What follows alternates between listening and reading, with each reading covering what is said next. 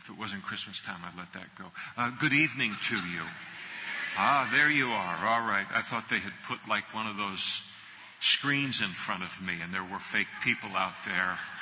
I got my Google glasses or whatever. It's like, okay, I put it on. All right, Damien, you're in a congregation and there are real people there, so go ahead and preach. And that's what's coming, you know, you know, it is. Well, hi. If you come to hear my complaints tonight and all, they're just a little, my little cranky to begin with here. I'm trying to improve on that. I know. Thank you. Now I'm getting a little too much of the audience at this point. I'm just kidding. Listen, um, Isaiah chapter 25 tonight. Sunday night through the Bible, Genesis to Revelation. And if you're with us tonight and you don't have a Bible, gentlemen are coming up the aisles right now with Bibles. Wave to them. They'll get a Bible in your hands and it should be marked to our passage. You'll be fairly lost, I think, on Sunday night without a Bible because we do try to cover some territory and uh, get a Bible from them. And then if you don't own a Bible, make that Bible a gift from the Lord to you uh, tonight. Also, next Sunday night, we're going to, instead of our uh, regular uh, Sunday evening Bible study, we'll have our next night of worship, and it will be a Christmas night of worship. And uh, will be all of the Christmas music, scripture reading, this beautiful presentation, and uh, a time to celebrate the season, even as we've enjoyed uh, some of that here tonight, the songs that produce such thanksgiving and worship within our heart. And uh, then afterwards, we'll enjoy wonderful refreshments uh, out in the fellowship hall. It's a great night not only to come uh, yourself and kind of set the tone for the reason for the season, but also great to invite family members or uh, friends or neighbors or classmates who normally might not come to church for any other reason, but they come to hear some Christmas music or to hear a Christmas presentation. And so a great opportunity to invite people. And of course, all of the songs that we're singing are just chock full of doctrine and wonderful things about the Lord and uh, about Jesus. And so they'll hear tremendous truths. We will present the gospel. There are flyers like this out in the fellowship hall that you can pick up and use for the purpose of inviting someone. And then they can have it before them and know what the time and the date is and all, and then uh, come on out. So those are out in the fellowship hall for you. In chapter 25, we come to a little bit of a break uh, in terms of a new section making up three chapters of 25, 26, and 27. We remember last week in um, Isaiah chapter 24 that that chapter was a description of God's judgment that was going to come upon, is going to come upon the entire world. And uh, in my Scofield Bible, which is what I teach from because of the font, listen, I mean, too much information, but anyway, okay. So, but in my Scofield Bible, they listed as uh, Isaiah's uh, little apoc- apocalypse, and it's describing the desolation of Israel after the Babylonian invasion. That would be a great subtitle for uh, the chapter, except for the fact that it describes a destruction that is going to come upon the whole earth. And in fact, the word earth, as we saw last week, was repeated uh, 16 times in the section. So, it is indeed Isaiah's little apocalypse, his little book of Revelation. He kind of encapsulates all of Revelation, uh, chapter 6 through 19, which speaks of the Great Tribulation period, the judgment that God is going to bring upon the earth um, as a part of his sequence of events in the last days before he ushers in a new heaven and a new earth. And so uh, that judgment is laid out, or this glimpse of the Great Tribulation is laid out. And then in chapter 25, he begins to detail what is known as the kingdom age. So here we sit here tonight. The next event in the prophetic calendar is the rapture of the church, where God takes uh, Christians up into heaven. He then uh, begins the great tribulation period, or tribulation period, which is a seven year period of his judgment upon the earth. At the end of the seven years, Jesus returns with his second coming with us, and uh, he comes to the earth, uh, heading to the Mount of Olives in Jerusalem by way of the Valley of Megiddo, and he, there is the Battle of Armageddon that occurs, and then upon landing, uh, uh, setting foot upon the Mount of Olives, He then uh, establishes a thousand year reign upon the earth. And then following that thousand year reign of Christ upon the earth, there's a final rebellion against uh, God. That's put down. And then ultimately there's a white throne judgment and a new heavens and a new earth. And so I mention it, you say, well, I only got about 10% of that. That's fine. Next time you do it, you'll be up to 20% and understanding the whole progression. And it's important to understand uh, all about these things. And so here we come to the place now, following the Great Tribulation period, Jesus' second coming. He establishes the kingdom age, the thousand year reign of Christ. And um, here's a description, three chapter description of that kingdom age. O Lord, you are my God. I will exalt you. I will praise your name for you have done wonderful things. Your counsels of old are faithfulness and truth. And so it's going to begin with this praise being lifted up to the Lord. And that kingdom age is going to be all about praise. I trust I'm going to get an even better voice for worshiping Him uh, with my new body. And here's the reasons for which God is going to be praised in that kingdom age. Jesus is going to be praised. Verse 2, for, that's a reason word, isn't it?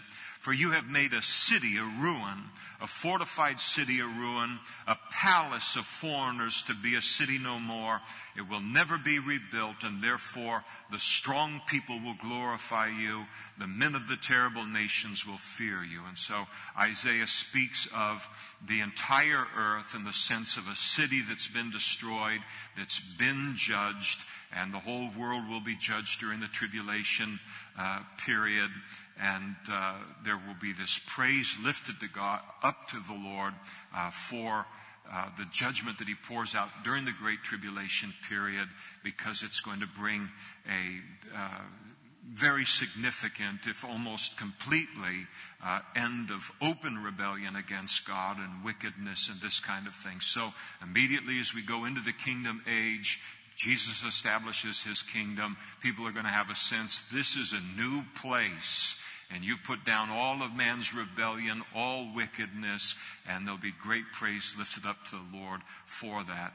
Another reason for the praise, verse 4, first word is the word for. That's another reason word. For you have been a strength to the poor, a strength to the needy in his distress, a refuge from the storm, a shade from the heat, for the blast of the terrible ones is a storm against the wall. You will redu- reduce the noise of aliens as heat in a dry place, as heat in the shadow of a cloud. The song of the terrible ones will be diminished. And so here there will be praise offered up to the Lord for his protection of a remnant of righteous people who survived the Great Tribulation. Following the rapture of the church, there'll be a lot of people that will get saved after the rapture. And uh, we've mentioned it before, but there'll be people that you witness to, and then all of a sudden all these Christians are gone, including you, and you say, hey, if you ever see and I'm gone in an instant, don't believe the UFO story. Jesus came and got me, and my Bible is located on my desk. Here's a key to the place, and give your life to the Lord. So lights are going to go on for people, people that have been going to church all their life but not born again, this kind of stuff. And and so many people will come to know the Lord. A Jewish remnant will come to know the Lord during the Great Tribulation period after they are fooled into, they're self-deceived into believing that the Antichrist is indeed their Messiah. Uh, and then he will do what is called the abomination that causes desolation, halfway point of the great tri- uh, the tribulation period, where he allows them to rebuild their temple. Again, he goes in and he declares himself to be God, demands to be worshiped as God, and the Jews realize, uh oh, this is not the Messiah, that they've been duped, and they then flee for their lives toward ancient Edom and ancient Moab uh, to the area of the rock city of Petra, where God will then protect them. The light will go on, they'll realize Jesus is the Messiah they will then be protected through the Great Tribulation period. Many Christians will die for their faith because they won't take the mark of the beast on their right hand or forehead during that uh, period. That will be required in order to buy and sell. It will immediately expose you as a Christian. Many will be martyred as a result of that, but many will survive the Great Tribulation period. And here is praise that is offered by those saints for the, how the Lord protected them through uh, all of the difficulty of that period. A refuge, he says there in verse 4, from the storm, a shade from the heat. And we remember some of those plagues that come upon the earth in terms of the seal judgments and the bowl judgments and the trumpet judgments and the heat and the sun and the, these kind of things. And God will have protected that remnant. And in this mountain, the Lord of hosts will make for all people a feast of choice pieces, a feast of wines on the lees, of fat things full of marrow. That's called beef and lamb and whatever, of well refined wines on the lees. And so here's a praise to the Lord for all of the good things uh, that are going, the things that are going to be plentiful during the kingdom age and it's certainly going to be food, feasting, all the money that's used on wars and all of the fighting crime and all these things that building weapons today, none of those things will be needed during that age and there'll be plenty. And so you can imagine too, coming out of the Great Tribulation period, this will be something that's worse than any war that anybody's ever been through. And if you ever read anything on military history or say uh, the uh, population of Europe after World War II. Uh, to food, food, food, food. That's all that you could think about. And where can we get food enough to sustain ourselves because there was such a shortage of food because of the war. So they're going to come out of something that's worse than a war.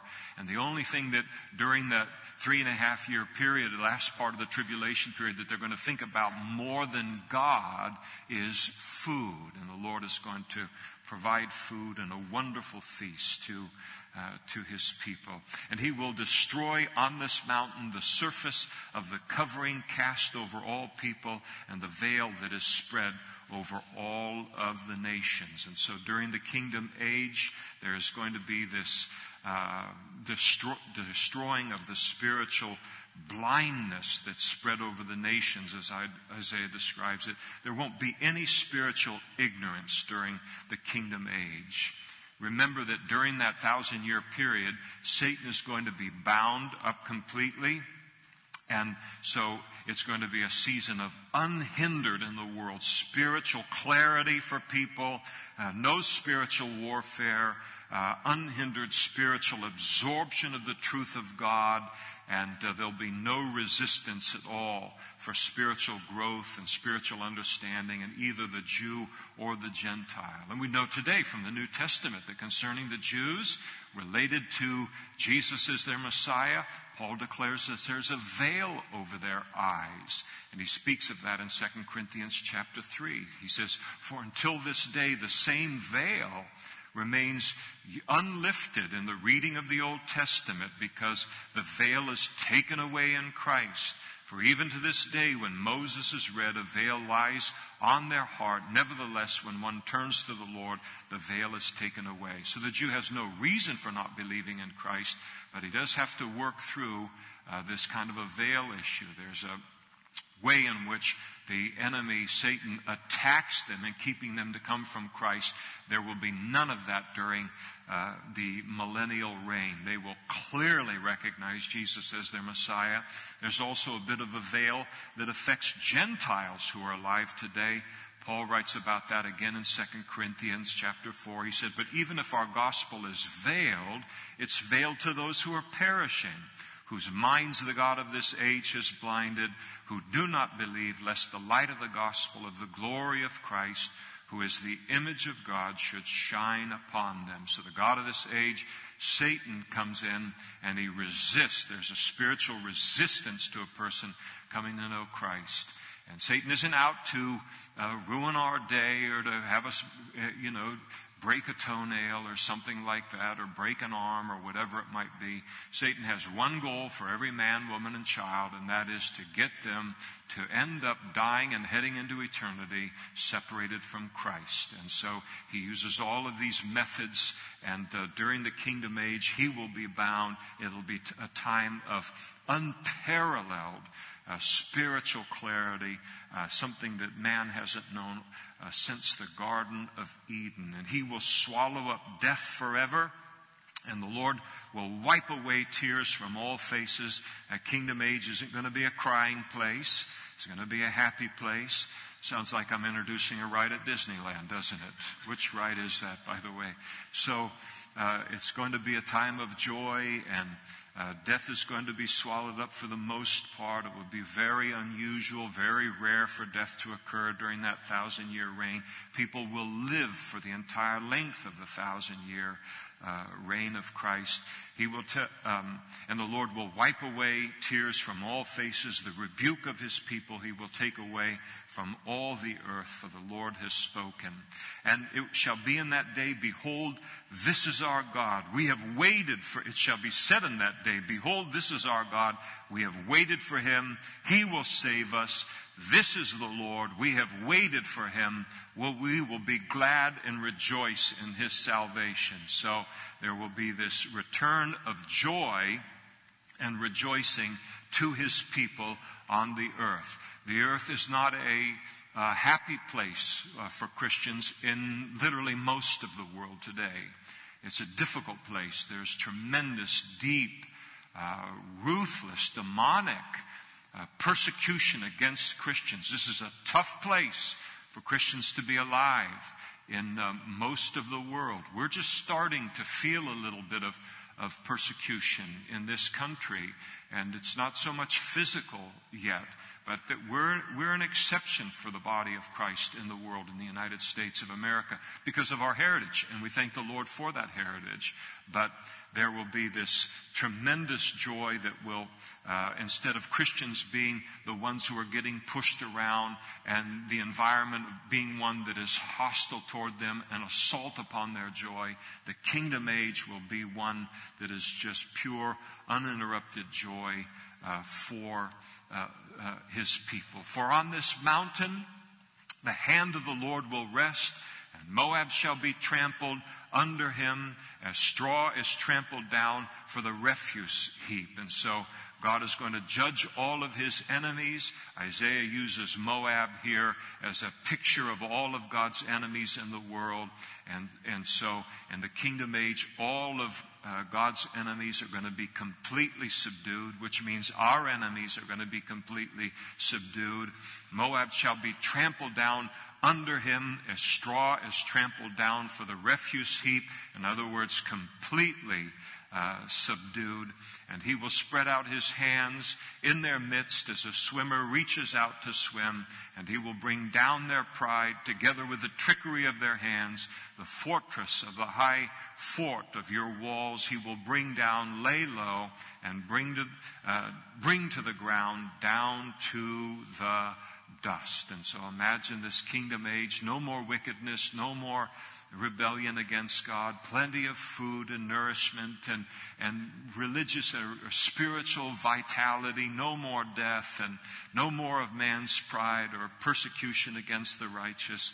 A beautiful description. And sometimes, you know, we have to put ourselves in the shoes uh, as we read the Bible, in the shoes of the Christian in Somalia the Christian in Sudan, uh, the Christian in China, the Christian in Vietnam, and uh, ask ourselves, well, you know, the Bible wasn't just written for Christians in the United States of America. It was written for us, but we're not the only uh, kind of Christian in the world. And so when they read about a new age and a new day, where these kind of things are going to mark the earth rather than what is their daily portion. These are very exciting chapters indeed. He continues now the description of the kingdom age in uh, chapter 26 because we notice the words here. In that day, it's the same, uh, uh, it, will be the same in verse 27, the description again of that kingdom age. And so in that day, this song will be sung in the land of Judah. We have a strong city. God will appoint salvation for walls and bulwarks. And so there'll be praise being offered up to the Lord uh, for Jesus because he is reigning in Jerusalem. Uh, Jerusalem will be a uh, a safe city, a strong city, for the simple reason that Jesus will be there and he will reign from there. Jesus' presence anywhere makes that place a strong place. And that's why when Jesus gave the Great Commission and he spoke to us, a promise to us as Christians. He said, And lo, I'm with you always, even to the end of the age. The writer of the book of Hebrews says uh, concerning the promise of the Lord that he will never leave us and never forsake us. It's intended to make us realize that, hey, for something to happen to me, it has to happen to God. I'm as strong as the God who's inside of me. We don't have a religion where God is out there and we are here. God has come inside of our lives. His reputation is bound up in us. We're the temple of the Holy Spirit. We're indwelt by God. All of this is intended to infuse great confidence in our heart related to how strong we are, not in and of ourselves, but because we've become the habitation of God. What is true of the city of Jerusalem during the thousand year reign of Christ is already true of us as Christians. Open the gates that the righteous nation which keeps the truth may enter in. In other words, Jerusalem is going to be the home of the righteous. It's not the home of the righteous today. Some are righteous there, and a lot of them aren't righteous there. But in that day, Jerusalem's going to be the place where if we look at it and say, that's home. I mean, we feel comfortable there. That city's run the way uh, that uh, the righteous person would want it. And again, indeed, the whole world will be in that condition. And then the kingdom age will be one in which the child of God will know perfect peace. And you will keep him in perfect peace, whose mind is stayed on you because he trusts in you. And uh, very beautiful in the Hebrew, uh, you will keep him in perfect peace. The word, the perfect peace in the Hebrew is, you will keep him in shalom, shalom peace, peace. And the repetition of the Hebrew word shalom has the idea of complete or perfection. And uh, so that perfect peace that is uh, going to occur in the life of the child of God. There'll be no distraction whose mind is stayed on you because he trusts in you. So there's a lot of different ways. This is just a fabulous, one of the greatest verses in the Bible on peace. And I'm going to look at it from maybe just a little bit of a different angle tonight. I mean, it will teach a lot of different wonderful ways. But you will keep him in the context of the Great Tribulation. It has tremendous application today, but that's not my purpose tonight. You will keep him in perfect peace, whose mind is stayed on you because he trusts in you. And in that tribulation, in, in that kingdom age, that thousand year reign of Christ, our minds will be stayed on him and we will trust in him and we will know a perfect peace, not just outwardly, but inwardly. There will be no wickedness or ungodliness in the world to distract us from focusing upon the Lord all of the time and upon the things of God. It will be virtually effortless to keep our minds stayed upon Him and to trust in Him. There'll be no Hollywood as we know it today. Uh, there will be no violent or sexually explicit um, music. All of that kind of stuff. All the things that we have to uh, fight against on a daily basis to keep our minds stayed upon the Lord and trusting in Him, including the spiritual warfare. It's going to be gone. It's going to be an environment that nurtures faith, that makes it readily uh, easy to keep our minds upon Him. It's going to be a wonderful age. If we could stop and just on an individual person, just one Christian, It'd be fascinating to do it. Take one from every continent or one from every nation in the world and be able to do like they do scientifically with who knows what, but just put them right over here and then somehow be able to study them. The Holy Spirit would have to do and, and study this person and say, in this part of the world, as a Christian, this is how much effort they have to exert on a daily basis to keep their mind stayed on Him and to trust in Him. And I think we might be shocked at the amount of physical energy, spiritual energy, emotional energy mental energy that's required to do that today. And then one day it won't be required at all because there'll be no resistance to that in uh, the kingdom age. So there won't be any R rated movies. Is there going to be any of this other kind of stuff? That may bum somebody out. I don't know. But it's going to be all pure. It's all going to be wonderful, and we're going to enjoy perfect peace as a result of it. Trust in the Lord forever, for in Yah the Lord is everlasting strength. For he brings down those who dwell on high the lofty city. He lays it low. He lays it low to the ground.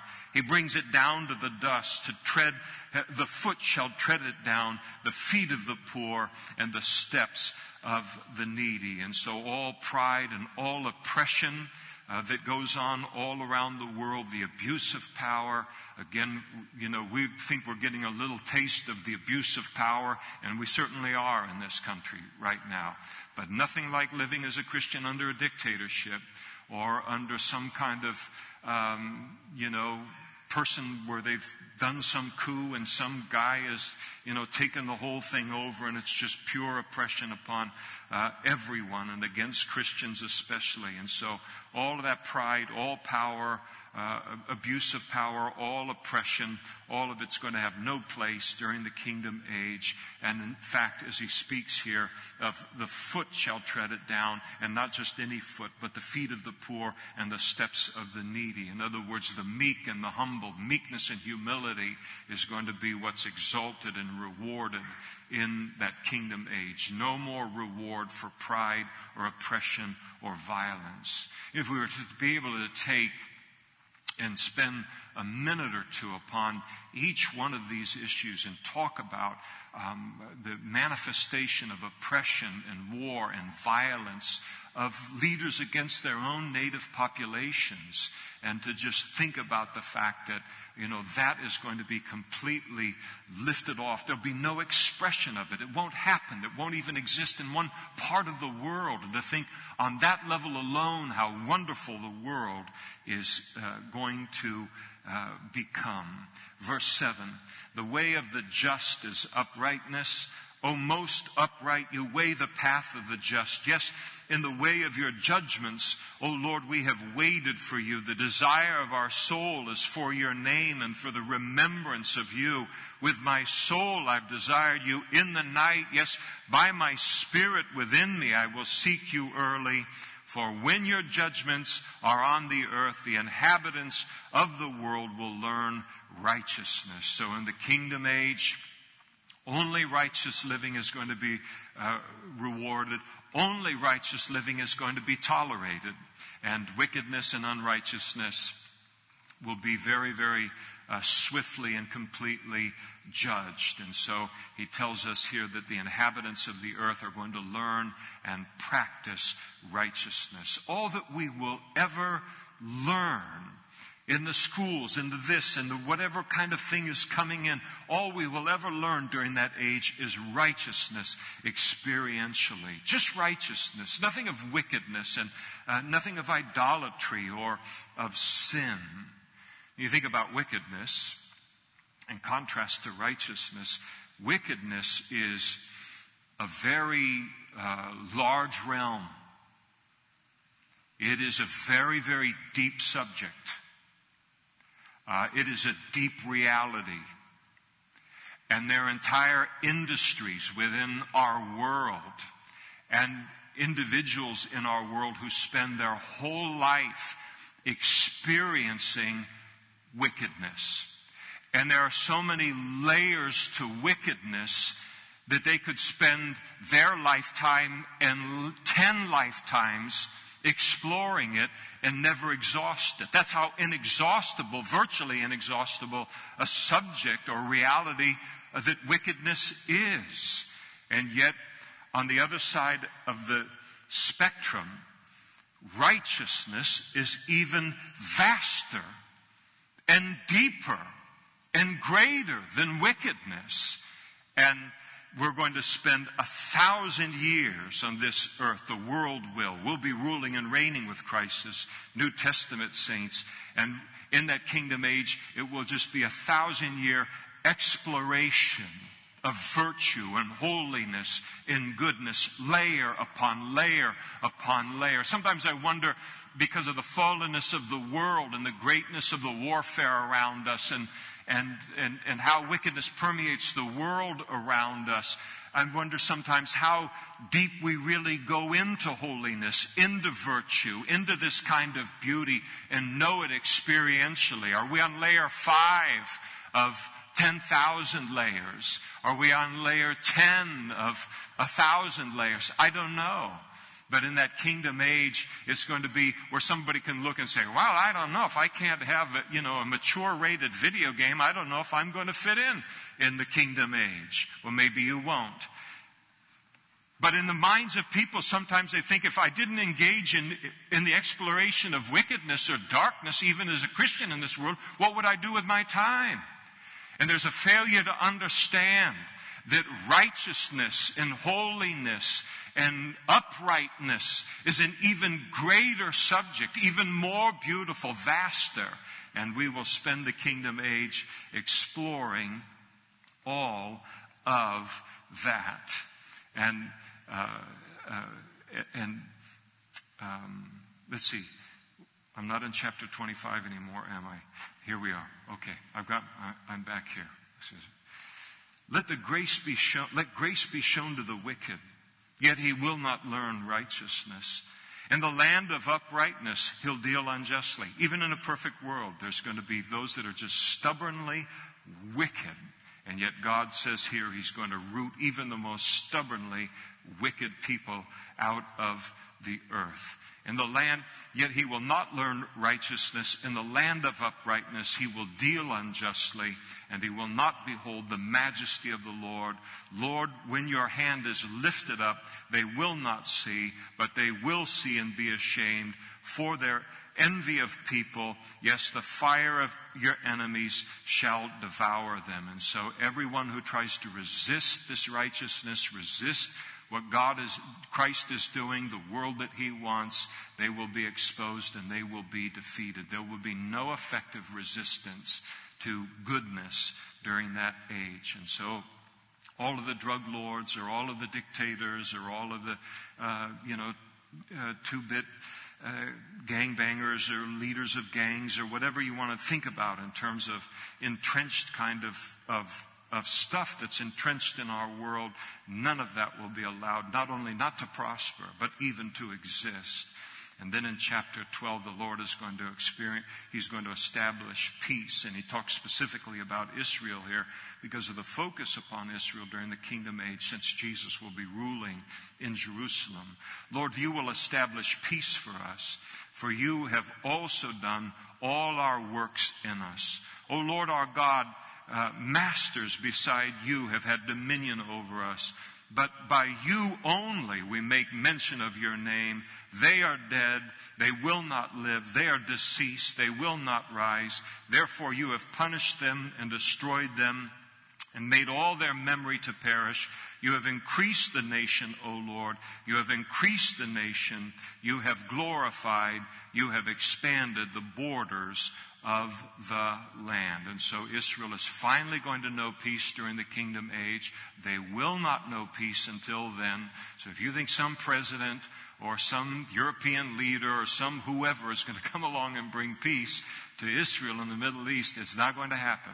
It is going to happen when the Prince of Peace, Jesus himself, uh, returns at his second coming and establishes peace in that land. And so uh, he goes on here in verse 16 to talk about how uh, the history that Israel has had in putting their hopes and people and, and someone other than Messiah, other than Jesus, uh, to bring peace into the land, and how disappointed they were with those expectations or by putting their faith in someone else. Verse 16 Lord, in trouble they have visited you. They poured out a prayer when your chastening was upon them as a woman with child is in pain and cries out in her pangs when she draws near the time of her delivery. And so we have been in your sight, O Lord. We've been with child. We've been in pain.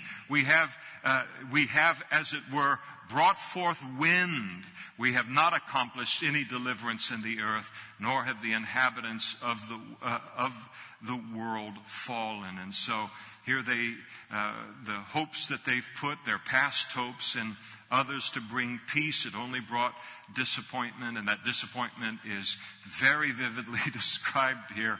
It is likened to a woman who has uh, gone into the delivery room expecting to give birth to a child, and instead she only brought forth wind. In other words, it produced nothing. They put these huge hopes that trusting in this nation or in this person, it's finally going to give birth to peace for us, and it ends up producing nothing. And the idea is that Jesus won't leave them uh, disappointed because he will bring the peace that they're longing uh, for. Verse 19 Your dead shall live together with my dead body, they shall arise. Uh, wake and sing, you who dwell in dust, for your dew is like the dew of herbs, and the earth shall cast out the dead. And so here's the, the promise that Isaiah makes to those that have died in his age, you know, in his period. And he makes the promise that the righteous dead will one day be bodily resurrected, uh, and when they are bodily resurrected, uh, they will come into a new world that is very, very different from the one that they left at the time of their death. And speaking about here the glory of, uh, of this new age in human history. Come, my people, uh, verse 20. Uh, enter into your chambers and shut your doors behind you. So here's an invitation Isaiah makes to God's people on behalf of God. Enter into your chambers, shut your doors behind you, hide yourself, as it were, for a little moment until the indignation is past, referring to uh, probably to the great tribulation. For behold, the Lord comes out of his place to punish the inhabitants of the earth for their iniquity. The earth will also disclose her blood and will no more cover her slain. And so here is this um, promise that is made again by Isaiah on behalf of the Lord that this kingdom age is going to be preceded by a period of severe judgment upon the earth. Again, uh, God's people here are called to enter into this place of safety until that season of judgment is past. And it probably uh, applies to one of two scenarios, and we don't really know which one it might be. It could be referring to God taking his people out of the world prior to the Great Tribulation period. The context here is the kingdom age. So before the kingdom age is birthed, there will be the seven year tribulation period, and God is going to, by virtue of the rapture, remove his people while he pours out his indignation. It could also refer to those Jews who flee Jerusalem and from the Antichrist at the halfway mark of, of the tribulation period.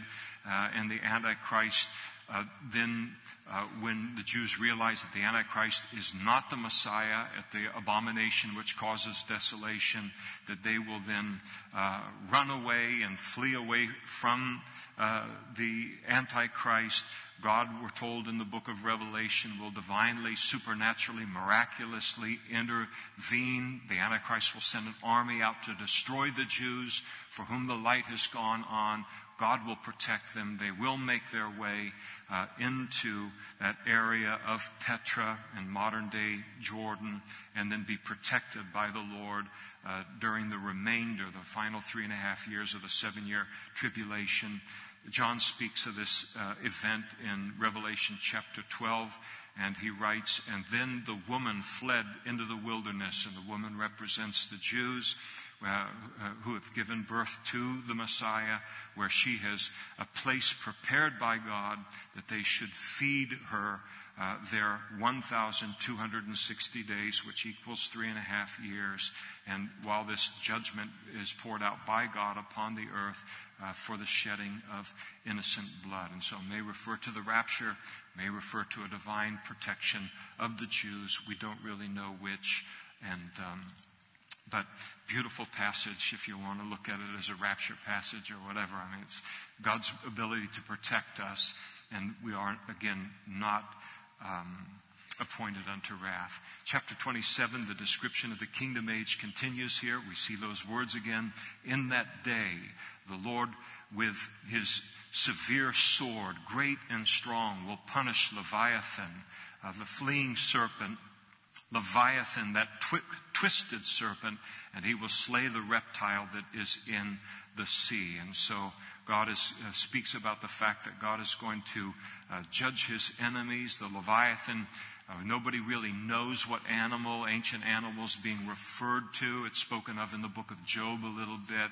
Some people speculate that it might be a crocodile, something like that. Something that you don't want to be in a body of water with alone as a human being. And a, a crocodile fits that uh, for me pretty well.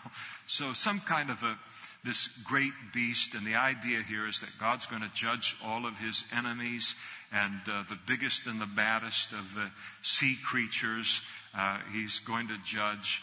And, and, the idea is that there isn't any kind of a, any enemy that he can't readily uh, wipe out. And I'm inclined to believe that Isaiah is referring prophetically of Jesus' defeat of the Antichrist and the false prophet, and, and as a result, the devil himself um, at, at, the uh, Battle of Armageddon at his second coming, again as he's making his way to the Mount of Olives to Jerusalem to then establish the thousand year reign of Christ. And we read in Revelation chapter 19 about this great battle that is going to occur there, uh, the Battle of Armageddon.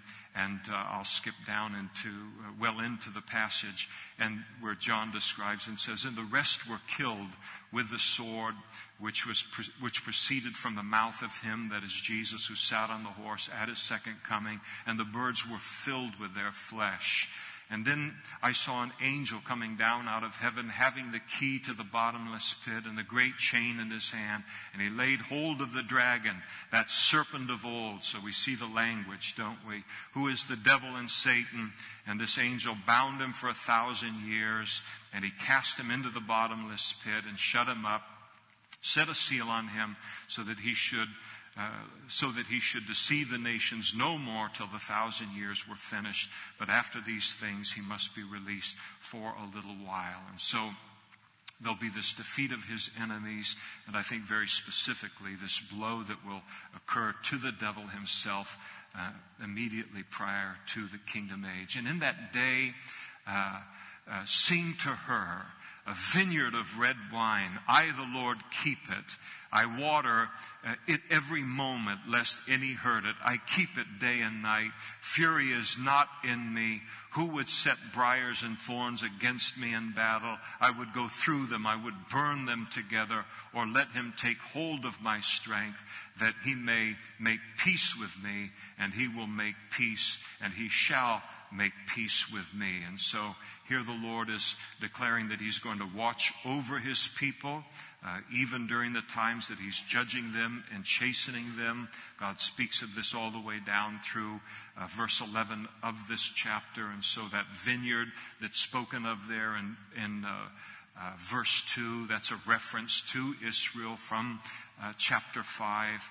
And so God is going to keep the Jewish people. Yes, they had enemies come against them. The Assyrians come against them. The Babylonians come against them. The Antichrist coming against them greatly and specifically uh, during the tribulation period. And yet, why do the Jews continue to exist? Why does Israel exist as a nation? It is because though God has allowed different nations to uh, judge the Jews for their idolatry, uh, for their waywardness, for their rejection of Jesus as the Messiah. He has never given up on them. And so, yes, he chastens them, but he holds the line and only allows it to go so far and does not allow them to cease to exist as a people uh, or his promises to them related uh, to the land. And so uh, God is, is the one that is protecting uh, the Jewish people. Verse 6, he declares that they're going to blossom and bloom once again. Those who come, uh, he shall cause to take root in Jacob. Israel shall blossom in blood, uh, bud, and uh, fill the face of the whole world with fruit. He has struck Has he struck Israel? Has he struck those who struck him? Or has he uh, been slain according to the slaughter of those who were slain by him? In other words, God never allowed the Jews to be more, more greatly hurt or damaged by their enemies than the judgment that God ultimately brings against the enemies uh, of the Jewish people. And therefore, by this, the iniquity of Jacob will be covered. And this is the fruit of taking away his sin when he makes all the stones of the altar like chalk stones that are beaten to dust.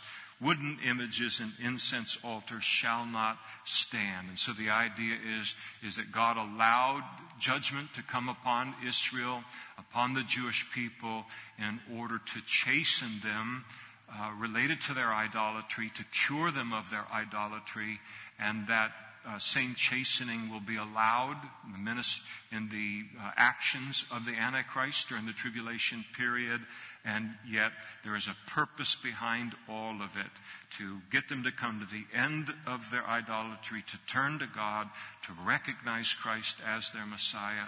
Verse 10 Yet the fortified city will be desolate and the habitation forsaken and left like a wilderness.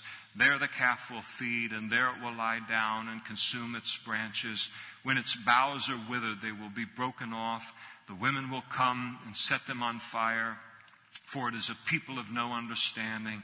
Therefore, he who made them will not have mercy on them, and he who formed them will show them no favor. And so, uh, during uh, the, the speaking here of the Jewish ex- exile on the, the, hands of the Babylonians, uh, they're going, uh, Jerusalem is going to appear, Israel is going to appear uh, comparatively forsaken, but God isn't through with them yet. And it shall come to pass in that day that the Lord will thresh from the channel of the river to the brook of Egypt, and you will be gathered one by one, O you children of Israel. And so it shall be in that day the great trumpet will be blown. They will come who are about to perish in the land of Assyria, and they who are outcasts in the land of Egypt, and shall worship the Lord and the holy mount at Jerusalem. And so, in that kingdom age, God will bring the Jews and really all worshippers of Him and bring them out of all of the different parts of the world in order to come and worship him there in Jerusalem. We come into chapter 28 and we're back, uh, we're move away from the thousand year reign of Christ. We're back into the local conditions of Isaiah's time and, uh, and God pronounces a, a, woe upon both Israel, the northern kingdom of Israel, and Judah. Both of them are about to be invaded by Assyria. And instead of drawing closer to God as a result of this threat, the uh, northern kingdom of Israel, they gave themselves to drunkenness. And the southern kingdom of Judah, instead of turning to God and repenting of their sin and making God the source of security in their life, they turned to Egypt to make a covenant or a treaty with them uh, against the threat of Assyria, so that if Assyria invaded either Judah or uh, Egypt, that they would come to one another's defense. And so this was how they were dealing with uh, the problems that they were facing in their time, rather than turning from their sin and turning to God and then allowing God to bless them in the way uh, that they want, He wants to. And so He rebukes them both for the decision that they're uh, uh that they're making here. And so he begins by his uh, woe upon the northern kingdom of Israel and specifically their leaders. Woe to the crown of pride. So here you are in the northern kingdom of Israel. Assyria is threatening, and yet uh, they're proud. And we're going to see in just a moment here what the source of their pride was. Um, their land was still, for all the trouble that was going on around them, their land was uh, that northern section of Israel is a beautiful part of Israel. Um, if you ever do a tour of Israel, I mean, it is so productive. The, um, the grain, the orchards, what the forests. It's just um, fabulous to see. And this was their land. And they looked and they still had plenty of food that they were raising. And there was, everything was going good. And here they are, so prosperous. They had so much money. Um, the orchards were still full of food and grain and all of this. And so how could a, a group of people who have, are this wealthy and, and, and are this well situated in the world, you know, in terms of uh, geographically, what in the world would, could we be afraid of? And so their prosperity uh, caused them to become very, very proud. And they wore their pride, pride like a crown. I mean, they're very, very open about it. Woe to the uh, crown of pride to the drunkards of Ephraim. Ephraim was uh, probably the most significant of the tribes that made up the northern kingdom of Israel. So that kingdom is referred to by that tribe, Ephraim, here, but he's talking about Israel whose glorious beauty is a fading flower. God looks at them and says, You guys think you are, wow, you have so much and it's so great and, and everything. And they couldn't see that uh, the hint of decay was already upon their land. They were already beginning the descent, they'd already reached their highest point as a nation at this point, and they were going to begin to go down. But he saw it before they did and warned them about it. And so he said their glorious beauty, their, their, the cause of their pride, um, that it's now a fading flower, which is at the head of the verdant valleys to those who are overcome with wine. And so he uh, rebukes them and he rebukes the leaders of the nation because uh, of their drinking and uh, and and it appears that this drunkenness was a part of their um, pride and because of their prosperity. They had these beautiful cities and they were rich and they had all of this rich farmland and all of this kind of thing. So we're secure. What could happen to a people like us, you know? And sometimes you ever do that, you know, as a citizen of the United States of America and you look and you say, well, you know, I mean, the whole world's kind of squirrely and it's a little bit goofy and all, but we still got the best military in the world. And I mean, nobody could come in and what. And so we factor all these things in in the light of other men and other nations. And we forget that God is involved in human history. And if God wants to, and I'm not saying God wants to take the United States down a notch or two, but if God wants to take a, a country down a notch or two, it doesn't matter what they have. They're going to go down a notch or two. And so this was their arrogance. They thought, wow, we look at, looking at things just in the natural. Nobody could do anything to us. I mean, look at our situation and all. And they don't realize that who they're dealing with is not other nations. They're dealing with God. God's had enough and He's going to judge them. Behold, the Lord has a mighty and strong one, speaking of Assyria. And he's going to come like a tempest of hail and a destroying storm, like a flood of mighty waters overflowing. Who will bring them down to the earth with his hand? The crown of pride, the drunkards of Ephraim, will be trampled underfoot. So much for the arrogance and the pride, and nothing could happen to us and the glorious beauty is a fading flower, which is the head of the verdant valley, like the first fruit before the summer, which an observer sees. He eats it up while it's still in his hand. And so Assyria would conquer the northern kingdom of Israel as easy as you go up in the early summer to a fig tree and pull a little fig off and pop it in your mouth. If you like figs. I like my figs in the form of fig Newtons lots of sugar and a little crust around them. So, but it was going to be effortless uh, for uh, all of this to happen when it came, and God warned them that He was going to bring that judgment upon them. And then God in verse, uh, he goes on in verse 5 and says, In that day the Lord of hosts will be for a crown of glory and a diadem of beauty to the remnant of his people for a spirit of justice to him who sits in judgment, and for strength to those who turn back the battle at the gate. And so, this day when all of this judgment is poured uh, out here upon uh, Jerusalem and all, and there's going to be this uh, judgment being humbling here of uh, of uh, of the northern uh, kingdom of, of Israel for some of the people that were in Israel God would be the one that they would glory in. They'd glory in his uh, beauty, but it would take this uh, savage humbling before the nation would.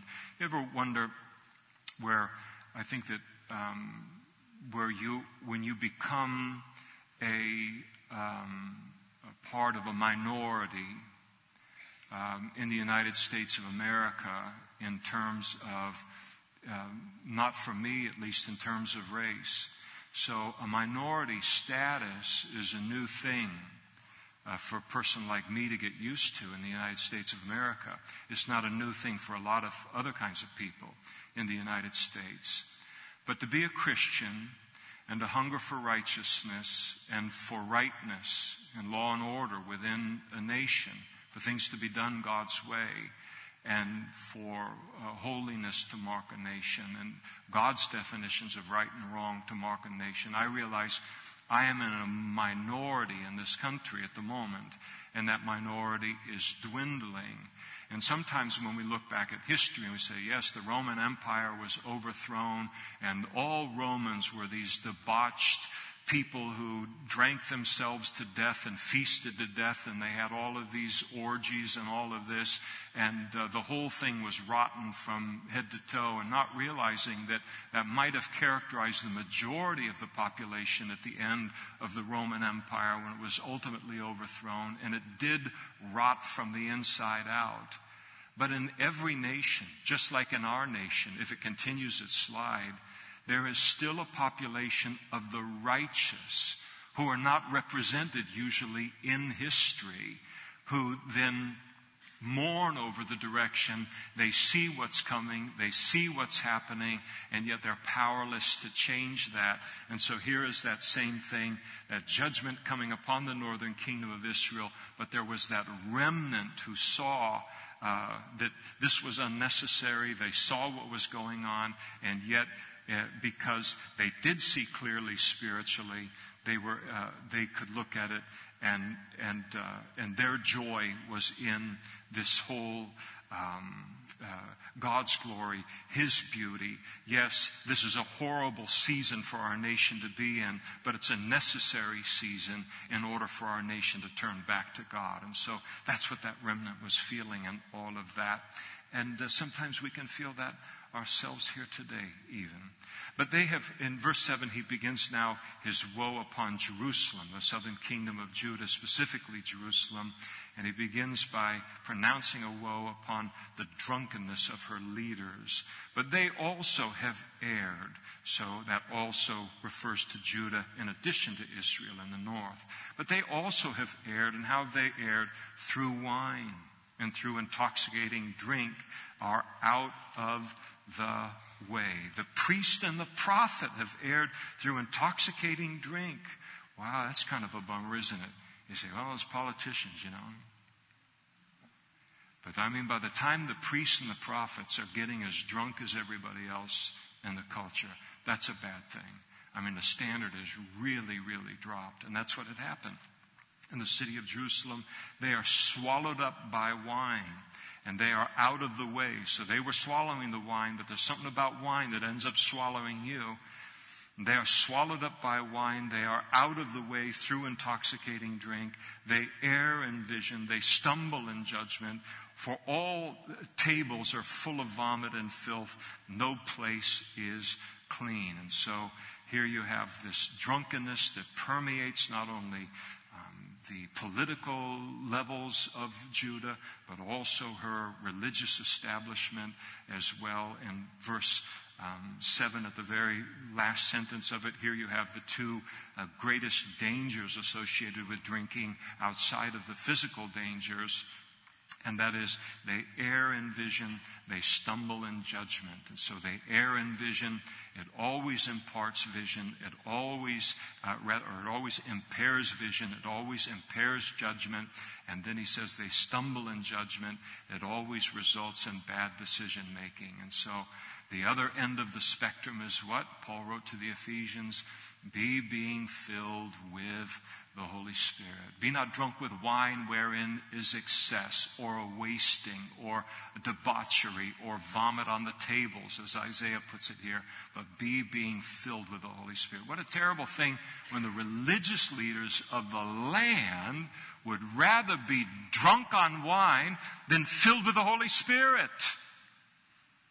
It tells me they never know what it was like to be filled with the Holy Spirit. Once a person's been filled with the Holy Spirit, knows what that feels like in their life. Who's going to get drunk and be removed from that influence?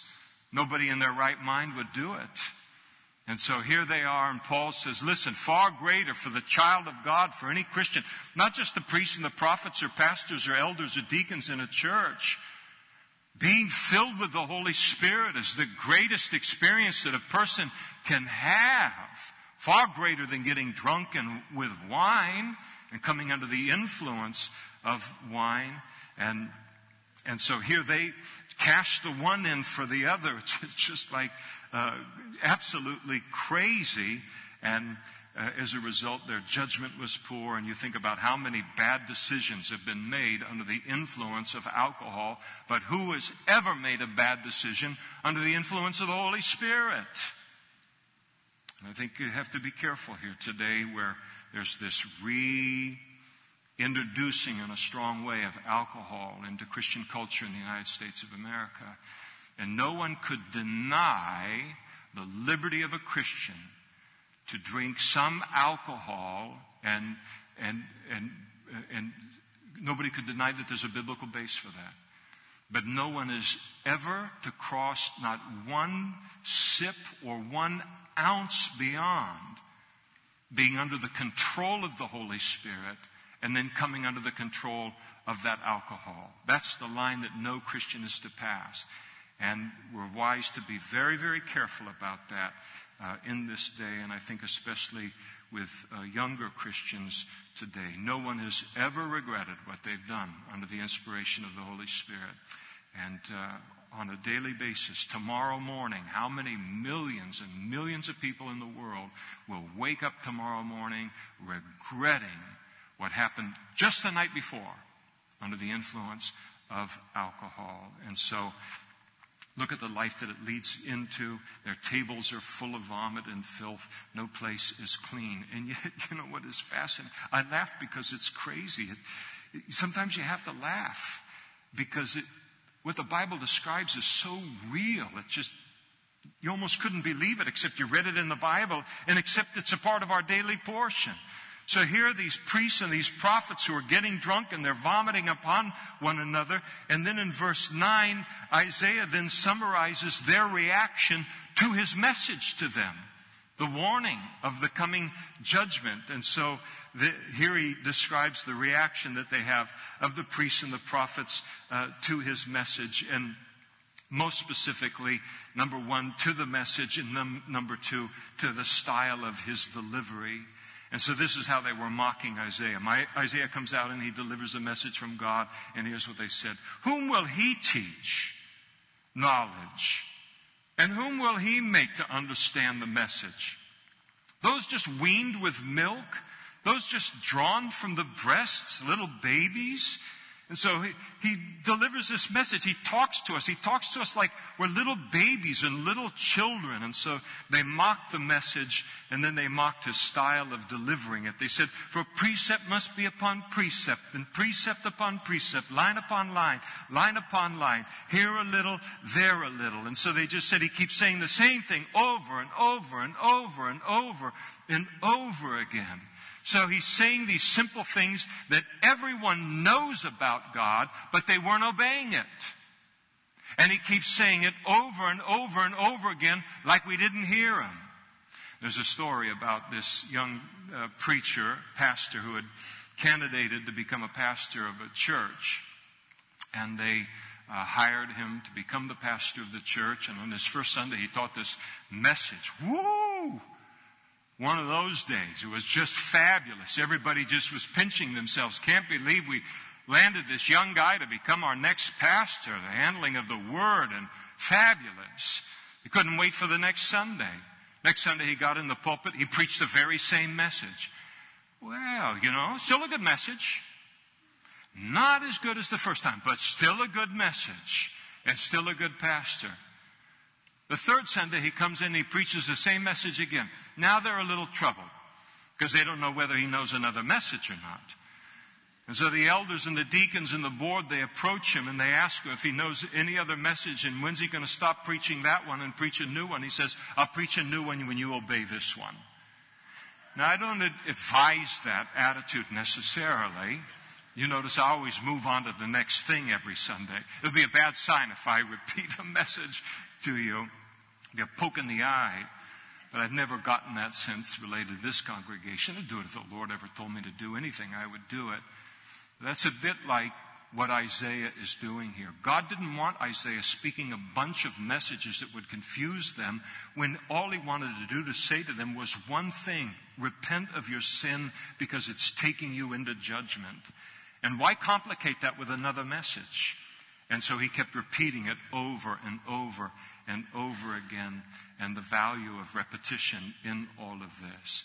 And then here is God's response to their mocking of his servant and the message. He said, For with stammering lips and another tongue he will speak to this people, that is, God will, to whom he has, uh, to whom he said, This is the rest with which you may cause the weary to rest. And this is the refreshing. Yet they would not hear, but the word of the Lord was to them precept upon precept, uh, precept upon precept, line upon line, line upon line, here a little, there a little, that they may, uh, that they might go and fall backward and be broken and snared and caught. And so God says, You don't like my voice. You don't like my message. You think I'm talking like a teacher to a bunch of kindergartners. You don't like how simple my message is. He said, All right, I'll give you another voice to listen to.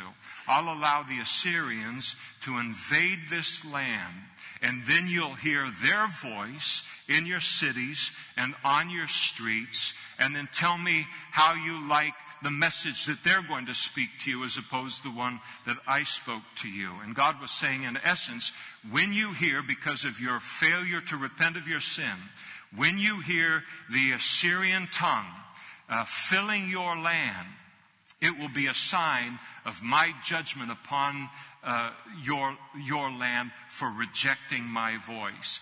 The interesting thing is, is that Paul quotes this, verse 11, in the New Testament, in 1 Corinthians chapter 14, when he talks about the gift of tongues.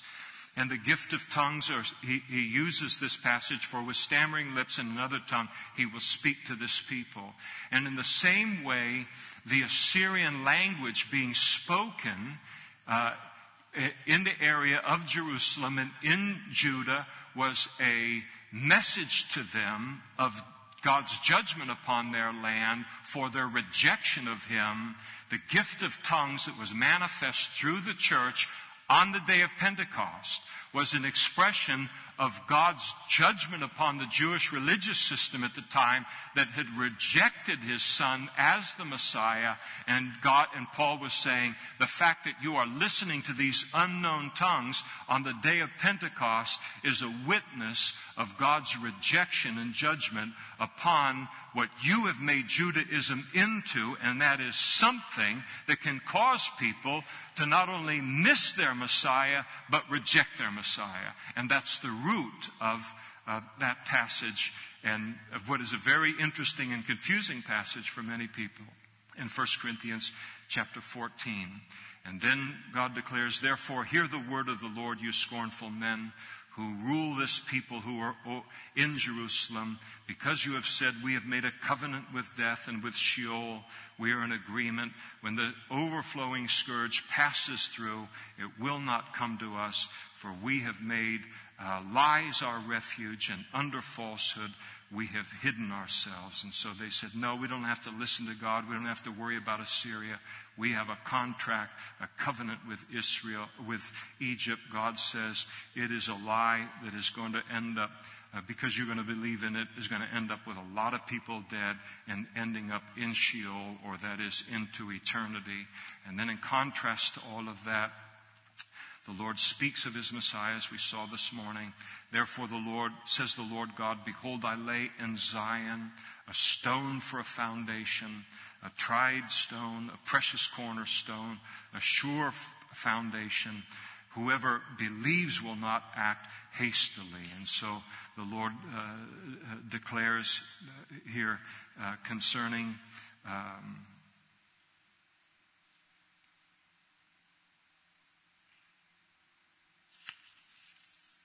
hold that thought right there. Because I don't want to do my whole sermon this morning all over again. You don't want me to do that either.